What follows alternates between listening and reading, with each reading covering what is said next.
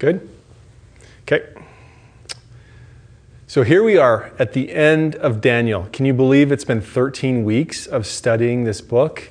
Uh, I can't believe that we're finally here. And today we're going to be looking at chapters 10, 11, and 12. And I know you're thinking, wow, I am a glutton for punishment. It's true. But the real reason we're doing all three chapters is that it actually contains one event spread over three chapters. And so we need to deal with it all together.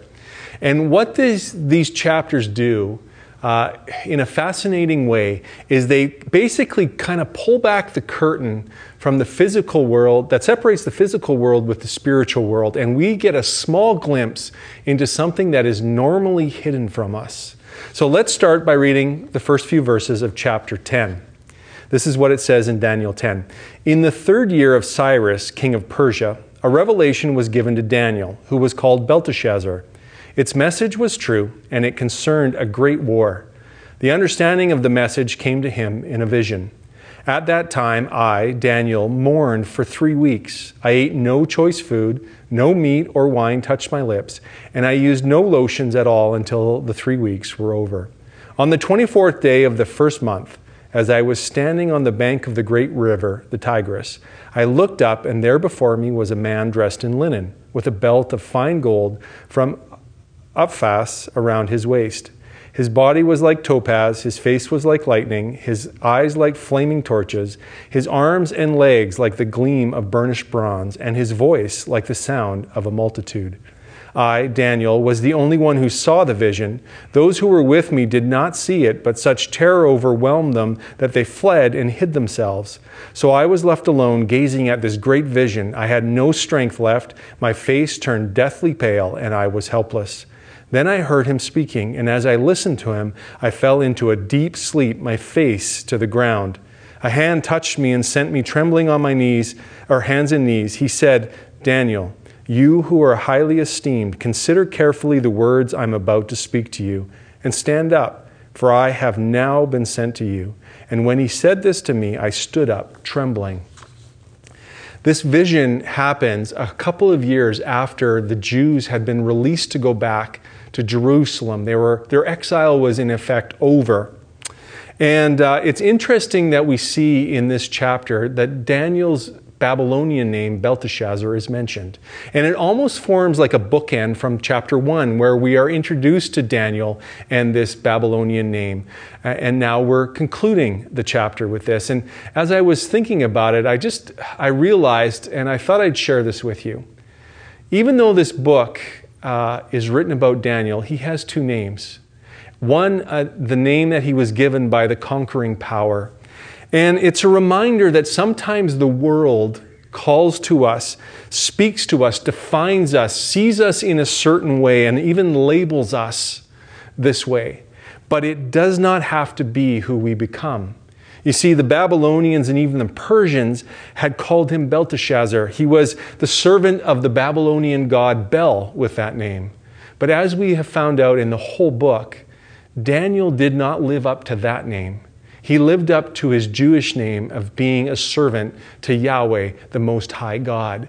And it's a reminder that even in our world that tends to try and force us into things, try to label us certain ways, we do not have to live as the world wants us to live we can live as God has created us to live, as He has created us to be. We can become the people God wants us to become, just like Daniel did, even in a toxic culture, even in a foreign culture.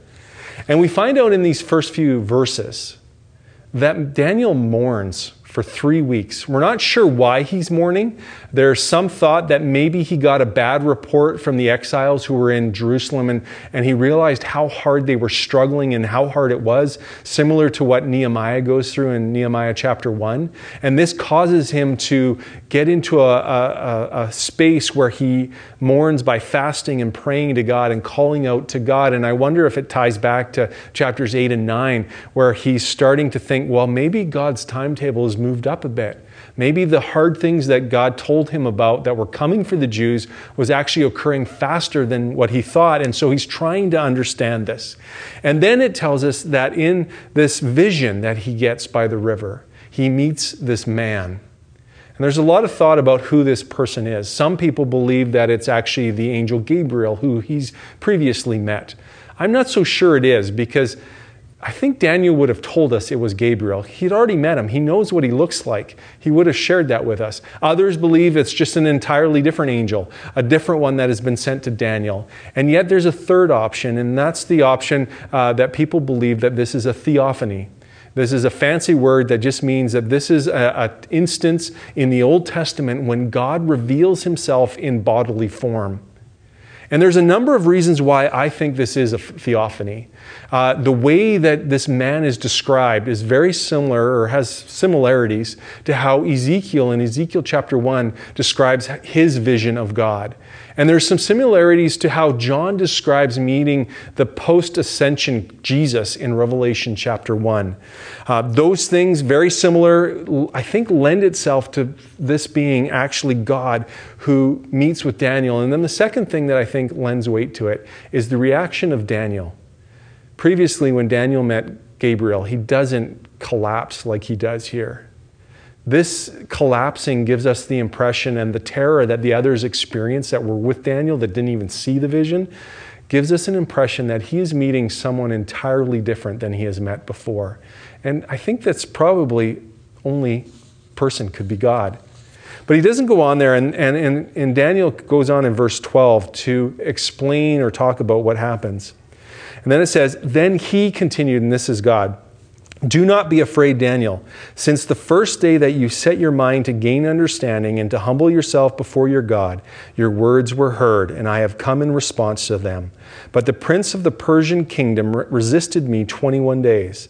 Then Michael, one of the chief princes, came to help me, because I was detained there with the king of Persia. Now I have come to explain to you what will happen to your people in the future, for the vision concerns a time yet to come fascinating to hear what is going on here. Uh, Daniel prays, God heard his prayer, and yet he's delayed by an entity only known as the Prince of the Persian Kingdom. This obviously is a spiritual being.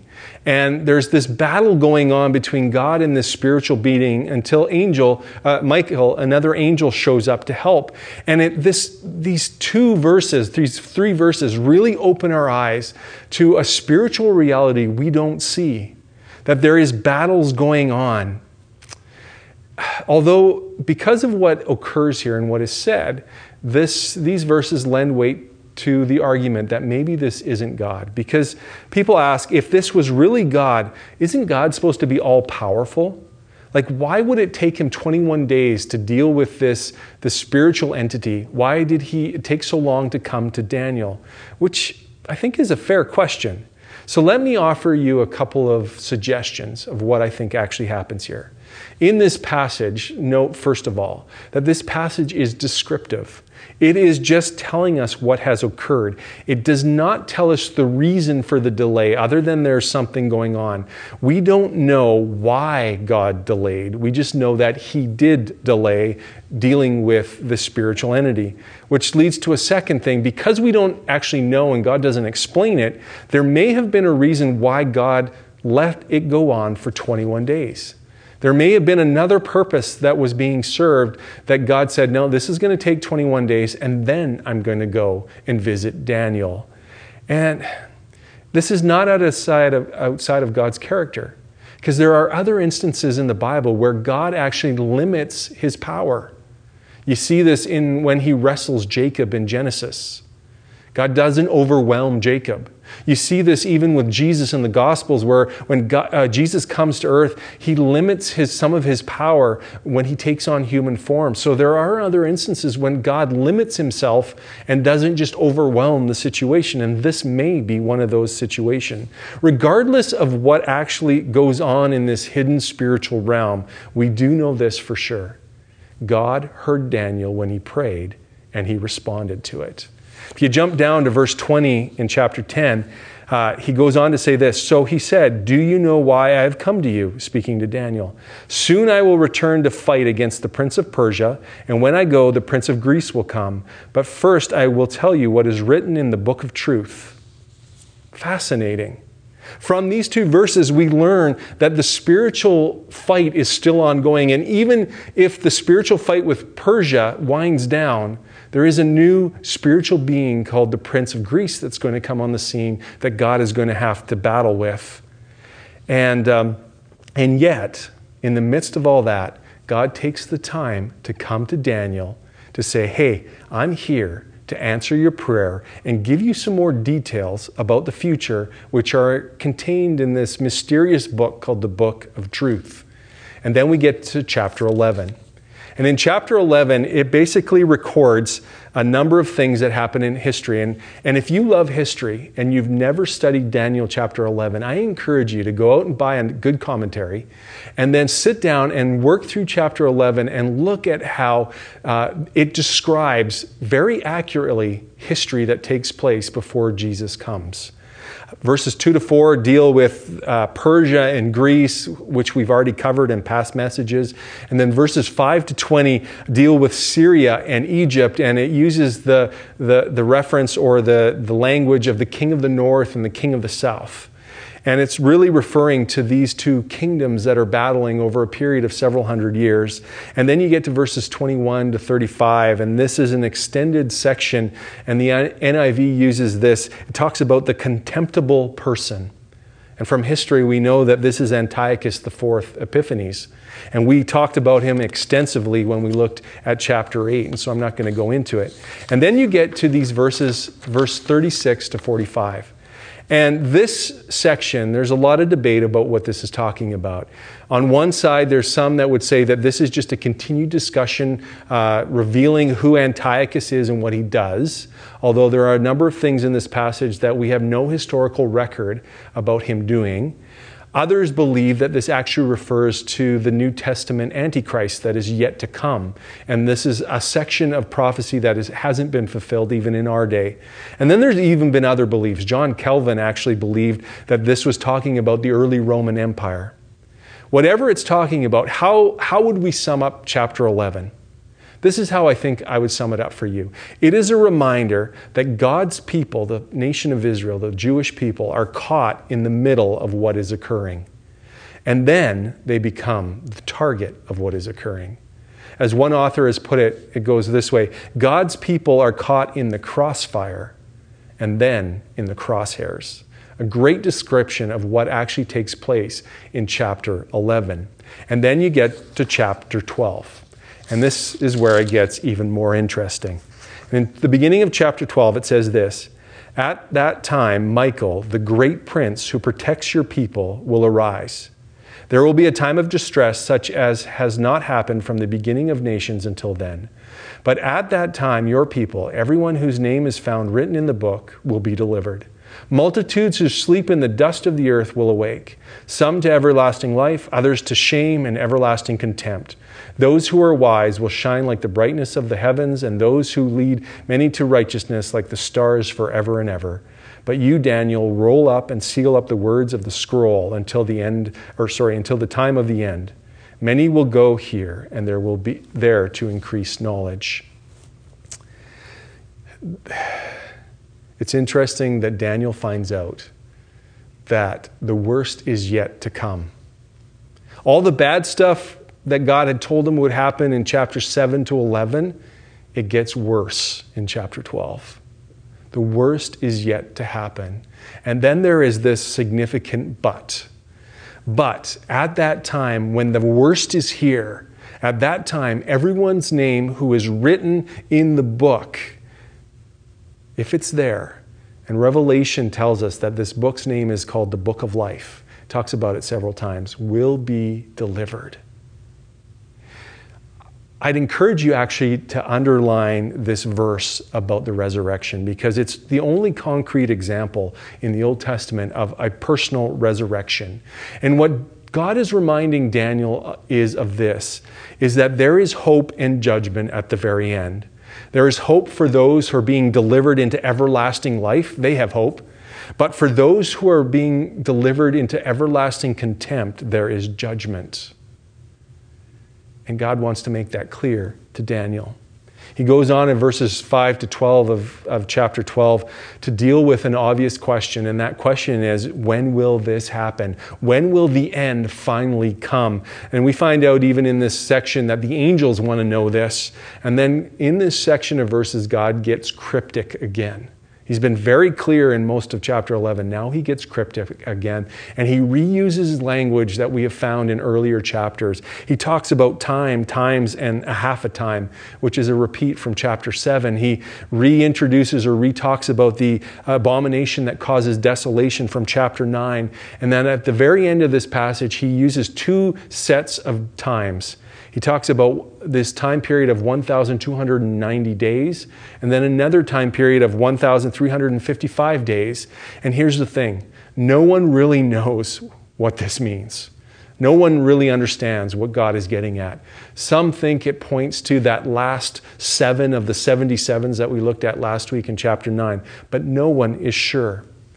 And then God ends it in verse 13 by saying this to Daniel As for you, Go your way till the end. You will rest, and then at the end of the days you will rise to receive your allotted inheritance. It's kind of crazy that God ends everything with these words. Basically, he says, Daniel, go on your way, live your life, stop worrying about the future. Stop worrying and trying to figure out what's going to happen years, decades, centuries even millennia ahead of you. Just focus on your life and what's left of it. In essence, what he's telling Daniel is this the faithful, those who trust God, must wait for God to fulfill his word. And in doing so, they must just live their lives, not worrying about what might happen or what is to come. That's what his final message to Daniel is. Live in the present. Don't live in the future. Live now. And as we end these chapters of Daniel and as we end the book of Daniel, what does this have what does it have for us? I think there's a couple of things these three chapters really specifically lay out for me, and I want to share them with you as we end this message. The first is centered around prayer. Chapter 10 really reveals a lot about prayer. First, it tells us that when we pray, we get pulled into the spiritual realm. That when we enter into prayer and we're praying to God, we get pulled into a realm that we don't often understand and we have very little insight into. And even though we don't know what's going on, we do know what this for sure that there is a spiritual battle raging that we cannot see. Paul talks about this in Ephesians chapter 6 when he, he, exhorts us to put on the spiritual armor so that we are prepared because he tells us and reminds us that what Daniel found out that our battle is not against flesh and blood, it's not against other human beings, it is against spiritual beings. And Daniel on this day realized that his battle was not against King Cyrus. His battle was against the spiritual prince of Persia that's who his real battle was against, and that's who God was fighting in all this. And this is a reminder, a great reminder, that prayer is important.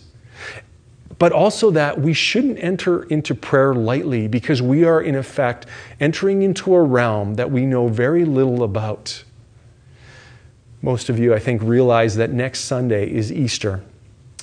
And Easter is always a reminder of the spiritual battle that took place when Jesus was crucified, died, and then rose again.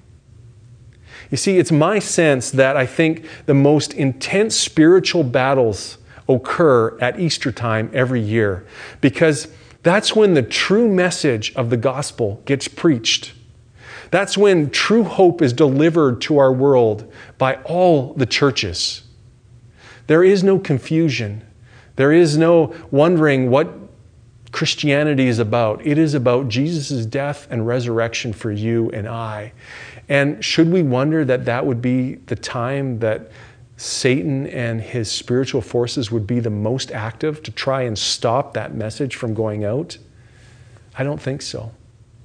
I think when it comes to Easter that we need to prepare ourselves. Yeah, I know, it's a bad pun.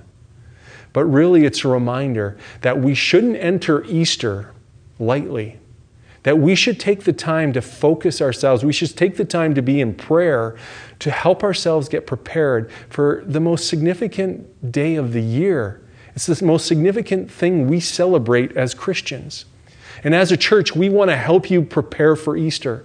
And so, what we have done and what we've set up is we've set up a, a, a prayer station time here at the church that you can sign up for on our website to come with your family or by yourself or as couples and to spend some time preparing yourself through prayer and reflection about what Easter is and what it means to you to get ready for Easter.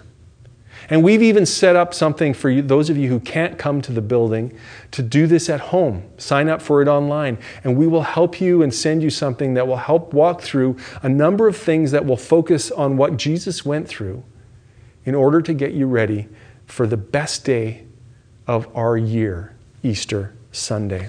I encourage you, and I think this year more than ever, a year where we have been separated from our church family, a, where a year where we may feel distant from each other and maybe even feel distant from God right now as we enter into this Easter season, I encourage you to seriously take this and engage in it and prepare yourself for Easter this year. You can find all that information at southridgefellowship.ca.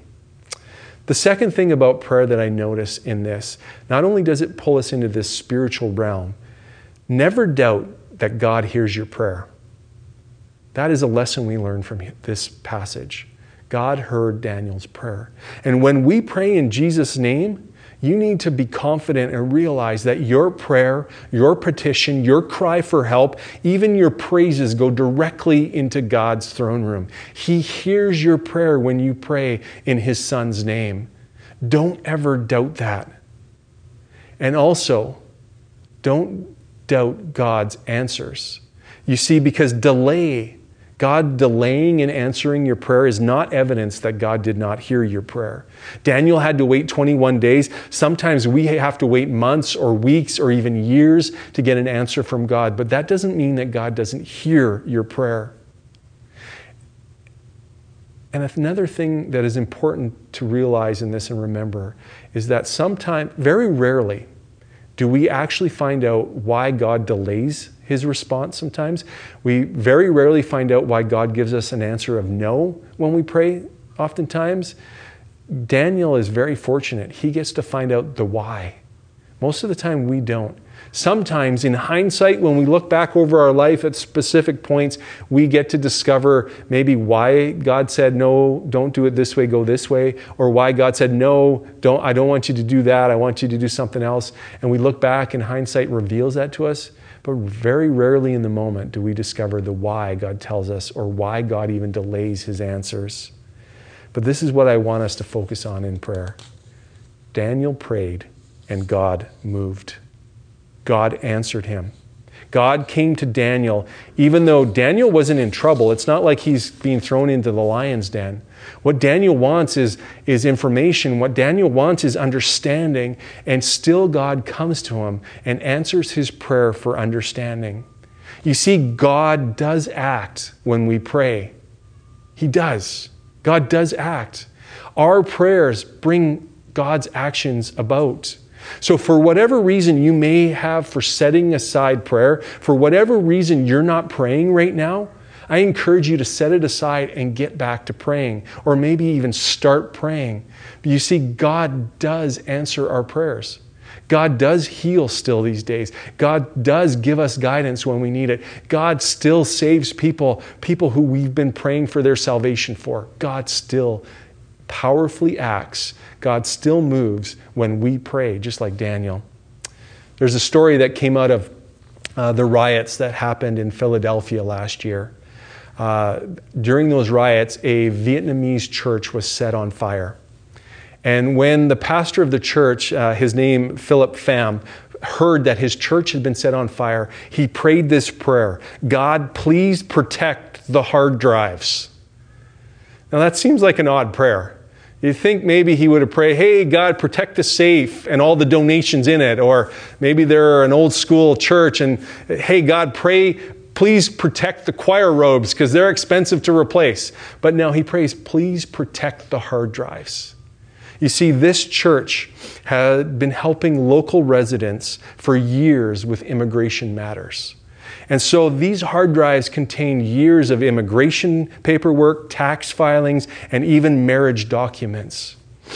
So when Pastor Pham arrived at his church and was able to go in after the fires had been put out and was able to enter the room where the hard drives were, he discovered that everything in the room had been destroyed except the hard drives. They had been untouched. He prayed and God moved, miraculously saving the hard drives. See, God moves when we pray, even to save things like hard drives. The other thing I just want to leave with you that I see in these chapters is this message of hope. Despite all the horrible news we hear in chapter 10 and 11 and 12 and 7 and 8 and 9, there is a message of hope that is weaved throughout it. And this message of hope centers around two books.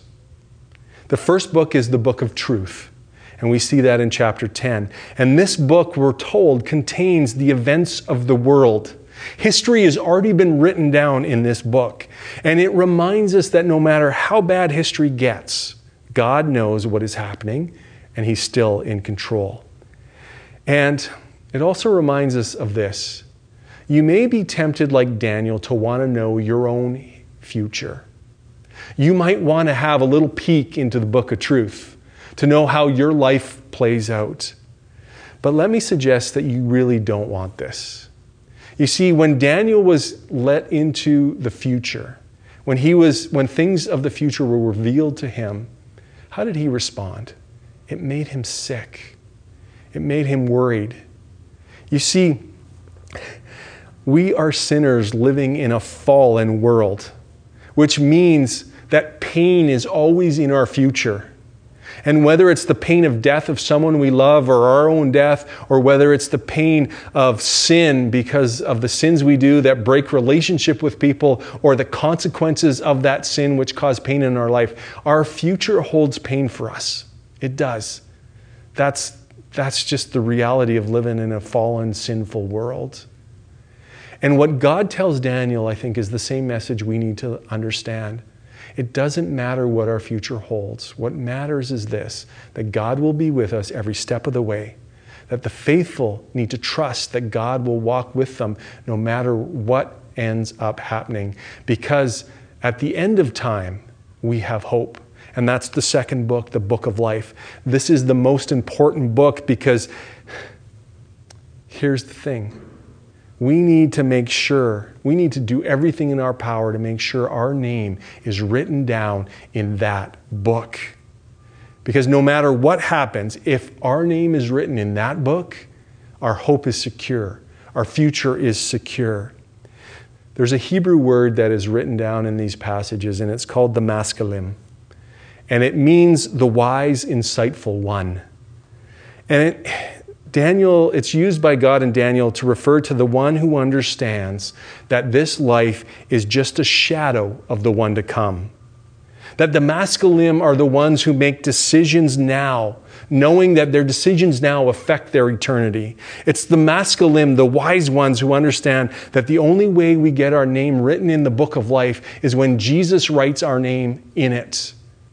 And the only way Jesus is going to write our name in the book of life is when we come to Him and confess our sins, when we accept that He died for our sins on our behalf, when we believe that He rose from the dead, showing us and proving to us that He had power over death and that nothing can hold Him back. And then we commit to following Him for the rest of our earthly lives.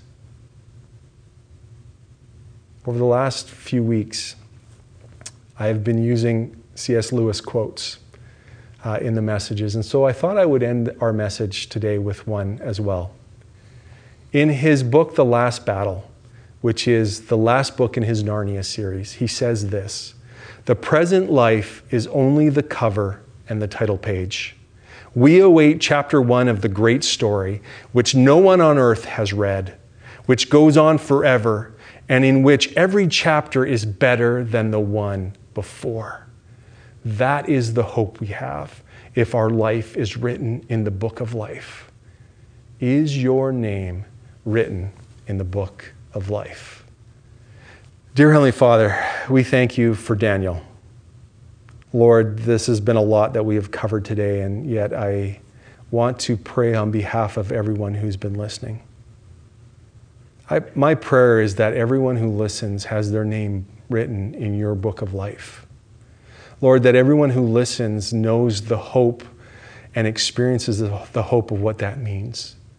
And if there are those who are listening that don't have that assurance, Lord, help them come to the place right now where they come to you and ask for forgiveness of their sins. They come to you believing in who you are and what you've done for them on the cross. And they lay their life before you and make the decision to follow you for the rest of their days. And Lord, in doing that, that you would give them the assurance that their name is written in the book of life. Lord, we thank you that you are a God who acts when we pray. And so I ask that you act in that way in this prayer. And for those who need to come to you in prayer, Lord, I pray that whatever is hindering them, that they would come to the place where they could approach you and pray and speak to you, knowing that you will act on their behalf, knowing that you will listen to them and their request. Lord, you're an amazing God. You know what the future holds. You've planned it out. You know that for your children, there is an eternal hope an eternal joy that we have no matter what happens to us here on earth. And in that we rest. In Jesus' name, amen. Thanks for joining us in this series on Daniel. Thanks for joining us for this last little bit today. My prayer is that these messages and our time spent in Daniel have really spoken to you. And that God has used it really to encourage you, to spur you on, to challenge you into things that you need to be challenged in. My prayer ultimately, though, is that your name is written in the book of life. I encourage you to check out our church if you're new and if maybe this is the first time you're listening to our services. Check out our church at our webpage, southridgefellowship.ca. Also, sign up for the prayer stations, a great way to get ready for Easter. And now just spend a few minutes interacting with the questions that we have for you. Go deeper, see where God wants you to, what God wants you to discover, what God wants you to talk about. Have a great week, Southridge, and we'll see you back for Easter.